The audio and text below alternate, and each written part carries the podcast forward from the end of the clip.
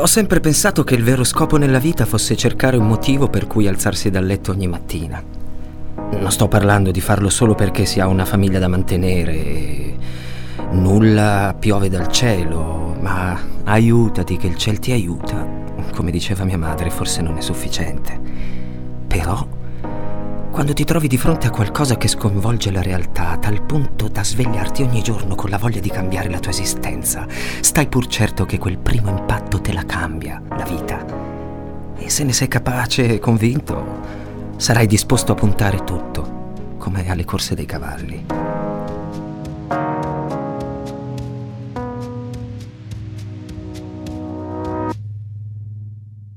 Mi chiamo Frank Durand e questa è la mia storia.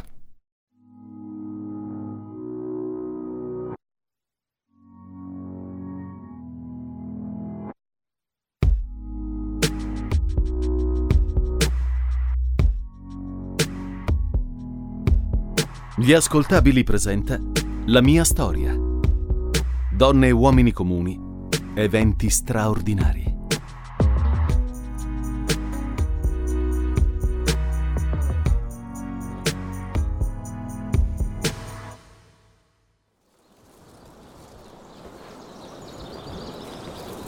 Sono nato in campagna, a Dugny, vent'anni fa.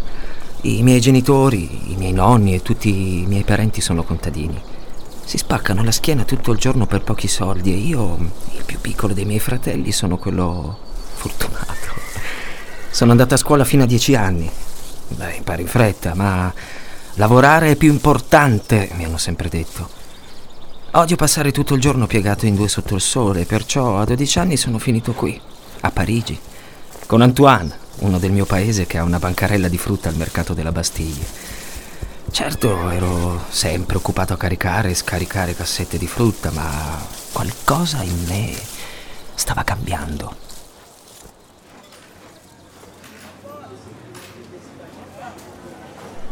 Quel mercato era la mia finestra sul mondo. Tra le bancarelle cariche di erbe e spezie delle colonie e ogni tipo di carne potessi immaginare, un'orchestra di voci, urla e accenti diversi popolava quel mercato tutti i giorni. E poi la gente, massaie con scialli di lana che sceglievano attentamente mele, cipolle, servitori di qualche ricco signore che contrattavano sul prezzo del vino, uomini dalla pelle scura e di luoghi lontani che si mescolavano con tutte quelle facce bianche. C'è una cosa che bisogna imparare se stai a Parigi. Farsi furbi e capire al volo. Se vivi a Parigi da abbastanza tempo, ti accorgi che gli occhi delle persone sono più attenti e vigili. È come se capiscano subito la persona che hanno di fronte, oppure se quello che hanno tra le mani è un buon affare. Ho imparato a essere parigino, forse più dei parigini, e a darmi da fare a vendere la mia merce. Beh, mentre Antoine, il mio capo, schiacciava un pisolino, io ero il signore e il padrone di quel banco. Mettevo in bella mostra i frutti migliori, conoscevo i gusti dei clienti ed evitavo di farmi fregare da chi pretendeva di pagare metà prezzo della frutta che sosteneva non è di stagione. E fu proprio un giorno, mentre Antoine dormiva, che si fermò un signore alto, con grandi baffi grigi e occhi azzurri, molto più attenti di quelli che avevo visto finora. Prese una mela, la guardò, la lucidò con un fazzoletto di seta e al posto di addentarla cominciò a sbucciarla lentamente con un coltellino. Passava di qui tutti i giorni, ma era la prima volta che si fermava. Mi stava tenendo d'occhio da un po' e stava pensando di offrirmi un lavoro. Io non sapevo cosa rispondere. Mi disse di pensarci e di andare da lui, Monsieur Signac, due giorni dopo, alla Sellerie Française in Boulevard des Capucines. Se ne andò con la sua schiena dritta e il cappello che spuntava tra tutte le teste della gente del mercato. Due giorni dopo mi presentai nel suo ufficio. Eccomi qui, con una scopa in mano, a combattere con la noia e la nostalgia del mercato. Solo qualche volta un po' di distrazione. Quando, per esempio, arrivano i figli di Monsieur Signac, Marcel e Cécile. Lui ha circa la mia età, ma è più interessato ai libri che all'azienda. È simpatico e non fa che raccontarmi storie sui tre moschettieri e quelle che ha letto nei romanzi di Jules Verne. Lei invece è bella, ha i capelli rossi e gli occhi azzurri del padre. Mi guarda dall'alto in basso, ma con un pizzico di divertimento. È splendida nei suoi abiti colorati, col portamento d'un amazzo nell'eleganza di una ballerina. Qualche volta sogno di sposarmela e di fuggire assieme in una qualche isola perduta nell'oceano. Mi accontento anche di vivere come quegli artisti che passano il tempo a divertirsi tra musica, balli, vino e pochi soldi. Però eh, è solo un sogno e se si avverasse, Monsieur Signac mi spedirebbe dritto dritto alla ghigliottina. Sono nato povero e morirò povero.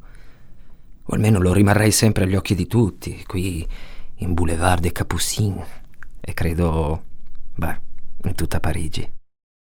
Tra tutti i clienti passati da qui ce n'era uno solo che mi trattava con un po' di gentilezza. Aveva uno strano accento. Era americano o meglio, era l'ambasciatore degli Stati Uniti, anche se assomigliava di più a un allevatore di vacche. A differenza degli altri clienti, tutti francesi e parigini, era l'unico che scambiava quattro chiacchiere con me. Gli stavo simpatico e sosteneva che prima o poi me ne sarei andato da Parigi per andare in America e diventare il francese più ricco d'oltreoceano. Mi fece anche un regalo. Mi cambiò nome. Dopo 17 anni passati a essere un qualunque François, diventai Frank, Frank Durand.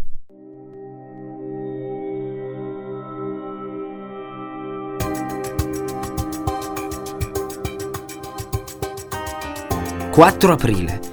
Devo fare una consegna al palazzo di fronte alla selleria al 35. Lì c'è l'atelier di Monsieur Nadar. È specializzato nei ritratti di grandi personaggi. Baudelaire, Victor Hugo, la grande Sara Bernard. È un grande artista, non solo un fotografo, perché disegna, scrive articoli satirici che correda con caricature di questo o quel politico, non ama l'imperatore e questo gli ha dato non pochi guai.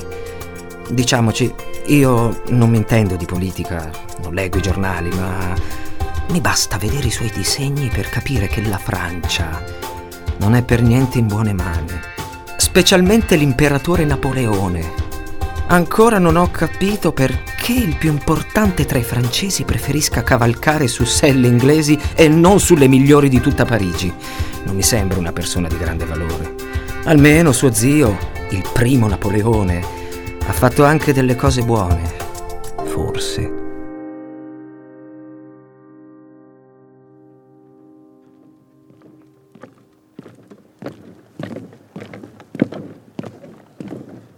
Salgo le scale fino alla mansarda, dove Nadar ha lo studio. Benché tutto il palazzo abbia delle enormi finestre, Nadar sostiene che la mansarda sia il posto migliore dove lavorare. Così sono costretto a farmi tutte quelle rampe prima di arrivare a bussare alla sua porta col fiatone. Mi chiedo come riesca a farle, dato che mi ricorda uno di quei piccioni grassi che si vedono a Notre Dame. E spesso ha alzato un po' troppo il gomito.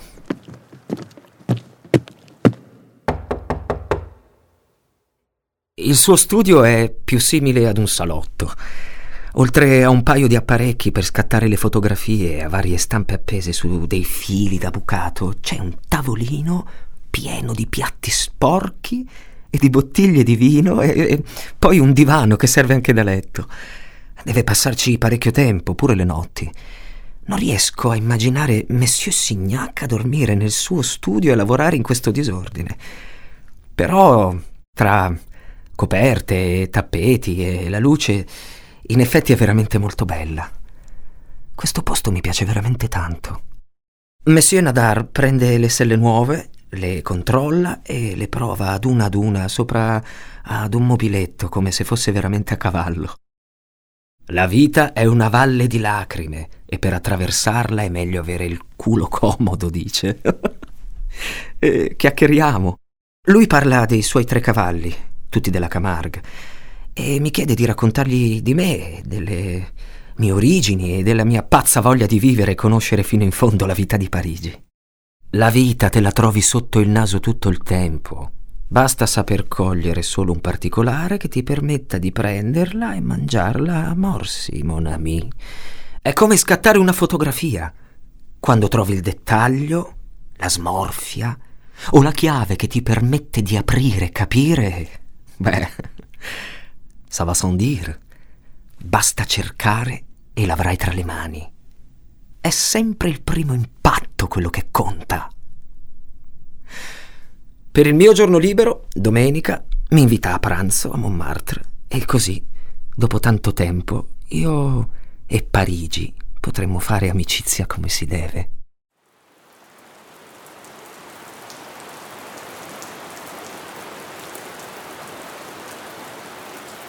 «20 ottobre. Dopo tanti giorni di pioggia, le fogne si sono allagate. A Saint-Denis molte famiglie sono sfollate ma questo è il problema minore. Il nostro imperatore crede di essere l'uomo più infallibile fra tutti, ma non ha fatto i conti con i prussiani. Dato che la Prussia sta diventando sempre più potente in tutta Europa e ha già conquistato alcuni territori francesi, come dice il mio amico Martin, facciamo questa guerra perché l'imperatrice ha paura di perdere il trono e perché Napoleone III crede di essere uguale al vero Napoleone. A Parigi quasi nessuno è dalla parte dell'imperatore. Si parla di liberalismo, di anarchia, di repubblica, di democrazia. Io ho le idee confuse, non so da che parte stare.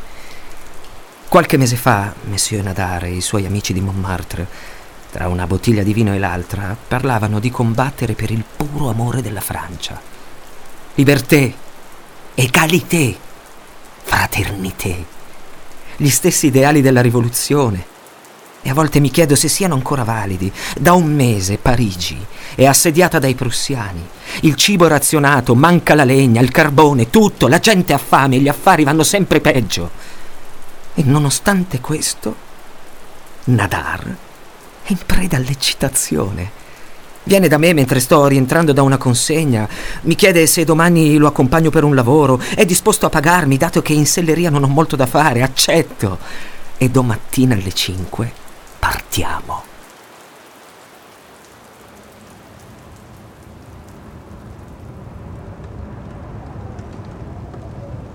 Una mongolfiera.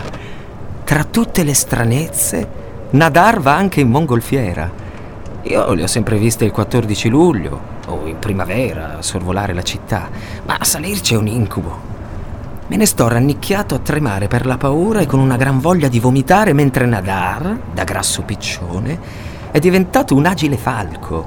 Sta fotografando le strade di Parigi dall'alto. Vuole avere una visione d'insieme delle strade, delle barricate, del popolo. Mi faccio forza e guardo in basso sperando di non cadere nel vuoto. Parigi è splendida. Il cielo è sereno e dall'alto è come se tutto fosse sospeso. Notre Dame, il Louvre, la Senna esistono da secoli ed esisteranno per molti altri secoli mentre tutto questo disastro passerà. Ma quanto sarebbe importante raccontare la porcheria di quello che stiamo vivendo, perché non rimanga solo nei libri di storia, ma perché non accada mai più. Non lo so. Forse è un'illusione, sono troppo ignorante per farci un ragionamento più complesso.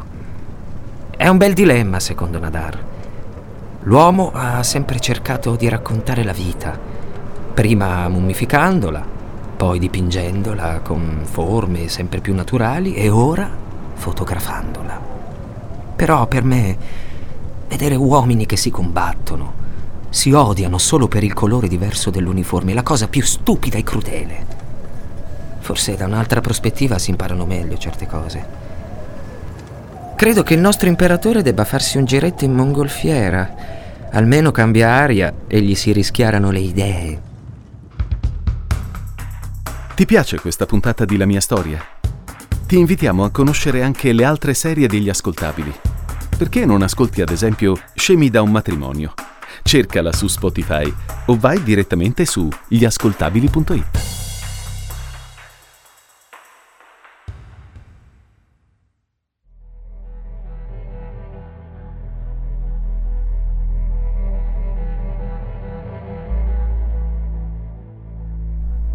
il 1890. Ho 40 anni e non sono più un semplice garzone. Sono il direttore della prestigiosa Sellerie Française di Rue des Capucines. Dopo un lungo corteggiamento, infatti, ho conquistato la bella Cécile e la fiducia di Monsieur Signac. Marcel, mio cognato, è più interessato ai suoi libri che a dirigere l'azienda. Per questo il vecchio mi ha dato l'incarico alla sua morte. Non posso lamentarmi di nulla. Ho due figli meravigliosi, Philippe e Claudine, una bella casa, quella della famiglia di mia moglie, e un'azienda molto florida.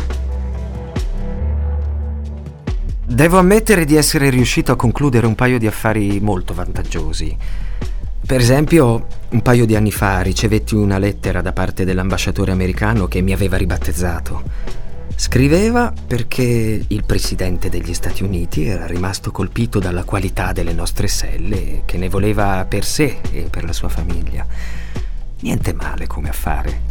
Nonostante ciò, rimaniamo un'azienda a conduzione familiare, il cui tempo procede lento e monotono. Parigi invece è in continuo fermento. La Ville Lumière riesce a folgorare qualunque visitatore e anche io ne resto abbagliato ogni volta. Vado sempre a Montmartre a vedere nuovi pittori. In casa abbiamo un Monet e un quadro di Degas che rappresenta delle giovani ballerine.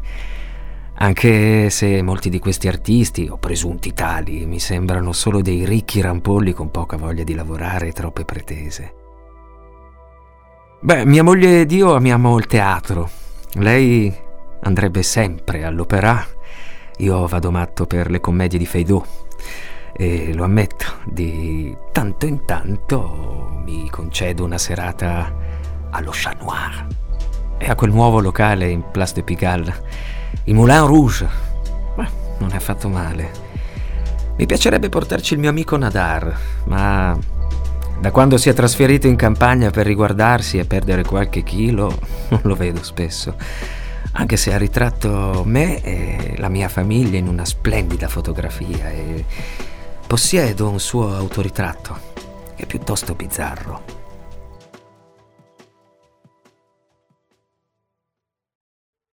Ma nonostante tutto non riesco a togliermi di dosso una grande sensazione di inadeguatezza. Ho abiti su misura, Gemelli madreperla e scarpe sempre lucide, ma mi sento lo sguardo di tutti puntato addosso. Anche se sono un uomo d'affari di successo, è come se fossi rimasto il garzone, campagnolo che correva avanti e indietro per tutta la città.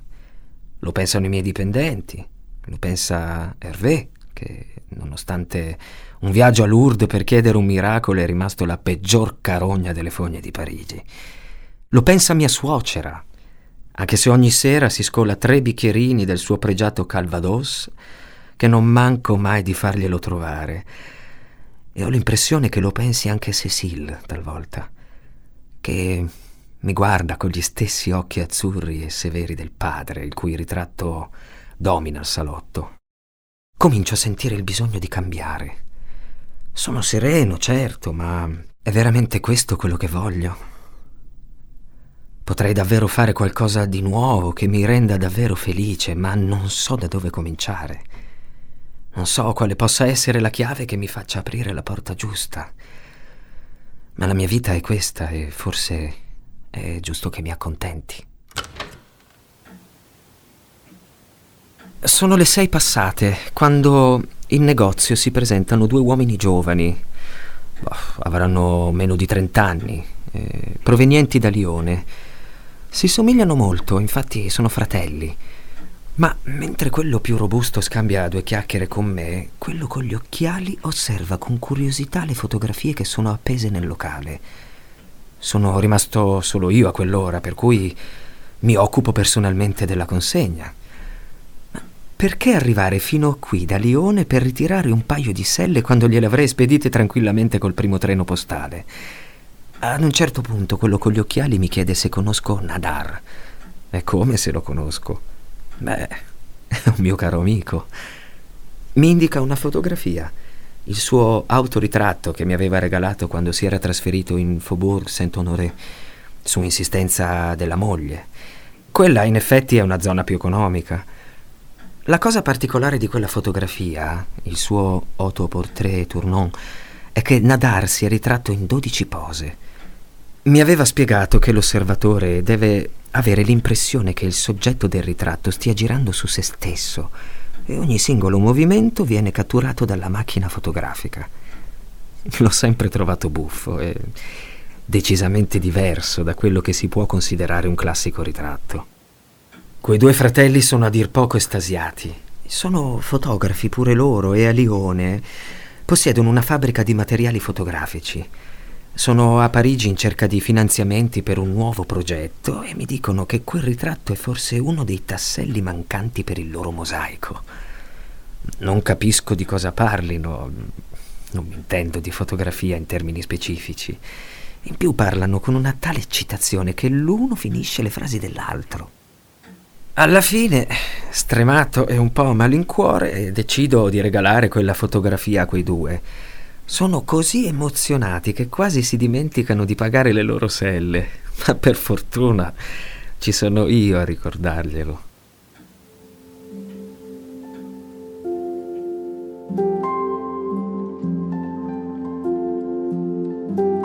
20 dicembre 1895. Natale è alle porte. La mia famiglia si gode la nostra casa di campagna e io sono ancora in ufficio a chiudere i conti prima della fine dell'anno.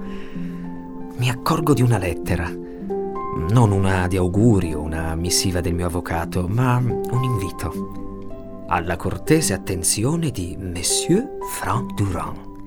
Siamo felici di invitarvi al nostro spettacolo d'arte cinematografica, un evento che rivoluzionerà la storia, le vostre emozioni, la vostra realtà, l'incanto della nuova arte che vi porterà nel futuro del nuovo secolo. Avremo piacere di avervi come nostro ospite venerdì 28 dicembre alle ore 21 presso il Grand Café in Boulevard de Capucine con il più sincero riconoscimento per il vostro incredibile dono, vi facciamo omaggio di questo biglietto e vi auguriamo buon Natale. Auguste e Louis Lumière.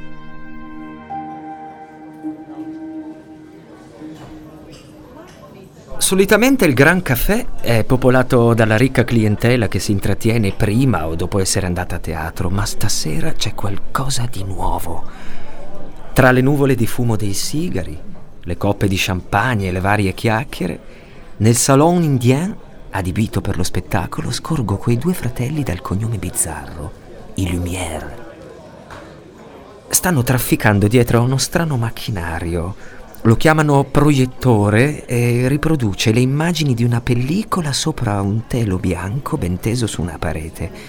Un signore dai capelli rossi mi dice che ha già assistito a uno di questi eventi qualche mese fa era rimasto folgorato, ma questa sarà una serata completamente diversa. Alle 21 precise mi accomodo in sala, le luci vengono spente, regna un profondo silenzio. Un gruppo di operai esce da una fabbrica. Un fantino sale, scende e salta da cavallo con abilità acrobatiche. Una bimba cerca di prendere dei pesciolini da una boccia. Un gruppo di fotografi sbarca a Lione per partecipare a un congresso, garbatamente salutano l'operatore. Un maniscalco forgia un pezzo di ferro e si concede alla fine un bicchiere di vino. Un giardiniere, mentre sta svolgendo il suo lavoro, è vittima degli scherzi di un ragazzo che prima blocca il flusso della canna con un piede, poi lo libera innaffiando il giardiniere. Due amorevoli genitori danno da mangiare al loro bambino. Il traffico di carrozze e persone in una piazza di Lione. Un gruppo di ragazzi si tuffa da un trampolino nelle acque del mare. In meno di un minuto sono passato da un mondo all'altro. Mi sono totalmente dimenticato di essere seduto al Grand Café e ho iniziato a vagare come quando ho sorvolato Parigi assieme a Nadar. L'effetto è lo stesso, nausea e meraviglia.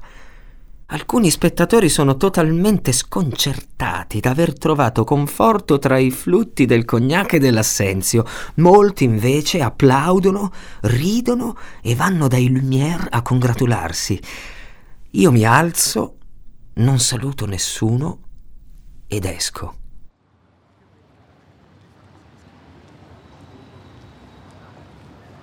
No, non prendo nemmeno la carrozza. Torno a casa a piedi, anche se fa freddo e sta cominciando a nevicare. Per la seconda volta ho assistito ad un prodigio. Io non so come altro chiamarlo. È come se avessi trovato un nuovo sguardo, come quando si indossano gli occhiali per la prima volta o quando basta solo accendere una lampada in più per rendere tutto più chiaro e preciso.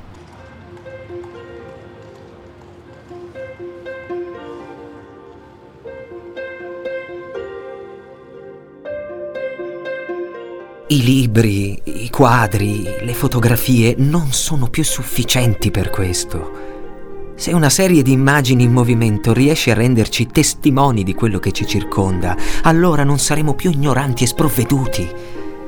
Ci divertiremo sempre, ci commuoveremo, ma non possiamo fare finta di non conoscere e non capire. Il cinematografo può essere allora l'arma migliore per combattere l'ignoranza. Non lo so, ma se questo è lo scopo di questa nuova arte, allora forse è giusto che esista. Scrivo una lunga lettera ai Lumière. Riesco a esprimere tutte le emozioni che ho provato quella sera. Vorrei fare in modo che questa nuova arte diventi, in breve tempo, la più importante fra tutte. Credo fortemente che chiunque, ricco o povero, debba apprezzarla e conoscerla. Non voglio essere un finanziatore o un semplice mecenate. Se avessi un minimo di questo entusiasmo mi sarei già comprato i teatri di tutta Parigi. Credo che sia giunto il momento di cambiare, di fare finalmente una grande rivoluzione.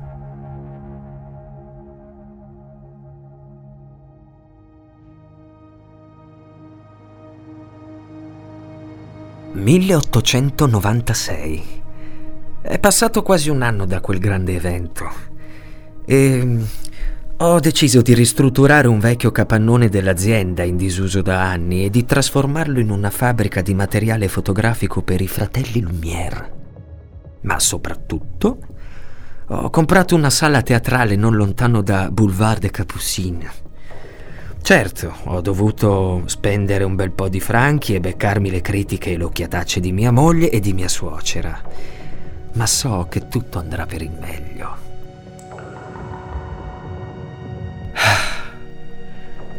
Ci siamo.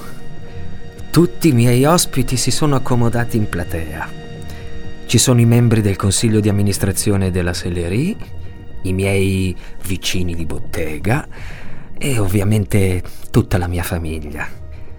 Ho detto ai miei figli che quello che vedranno questa sera è molto più divertente delle storie che racconto, mentre giochiamo con la lanterna magica. Mia moglie cerca di convincere sua madre sulla bontà delle azioni del mio nuovo affare, ma la vecchia preferisce dar credito allo champagne. Infine, ci sono io. Introduco la serata ringraziando i miei nuovi amici per avermi donato un macchinario per le proiezioni e una nuova pellicola che unisce perfettamente la fantasia e l'ingegno, l'arte e la scienza, la storia e il futuro. La macchina dei sogni è pronta a partire come un treno dalla stazione. Ed è proprio l'arrivo finale di un treno alla Ciotat che scatena il pubblico in sala, Molti urlano dalla paura quando la locomotiva si avvicina sempre di più. È proprio vero che il confine tra realtà e finzione è molto sottile, basta scoppiare a ridere per rendersene conto. Tutti, ma proprio tutti sono in preda all'entusiasmo. Mia suocera, invece, si è spaventata a tal punto da cadere dalla sua poltrona e ora non fa che biascicare preghiere come se avesse visto il demonio ma è Cecile, la mia dolce Cecile, la persona più felice. Ogni suo dubbio è scomparso. È più divertita dei bambini. E per me non c'è soddisfazione più grande. È arrivato finalmente il momento di cambiare.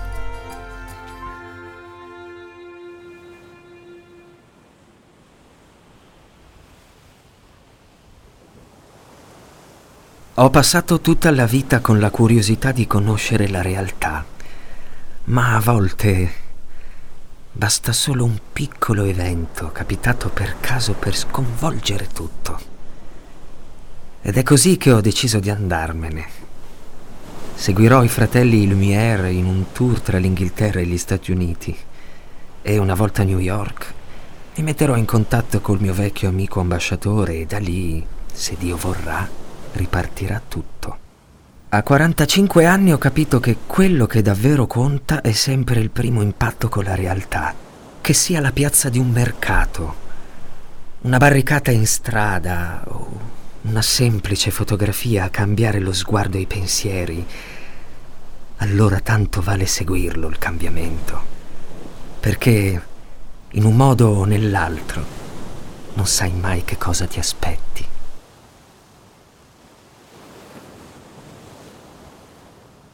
Mi chiamo Frank Durand e questa è la mia storia.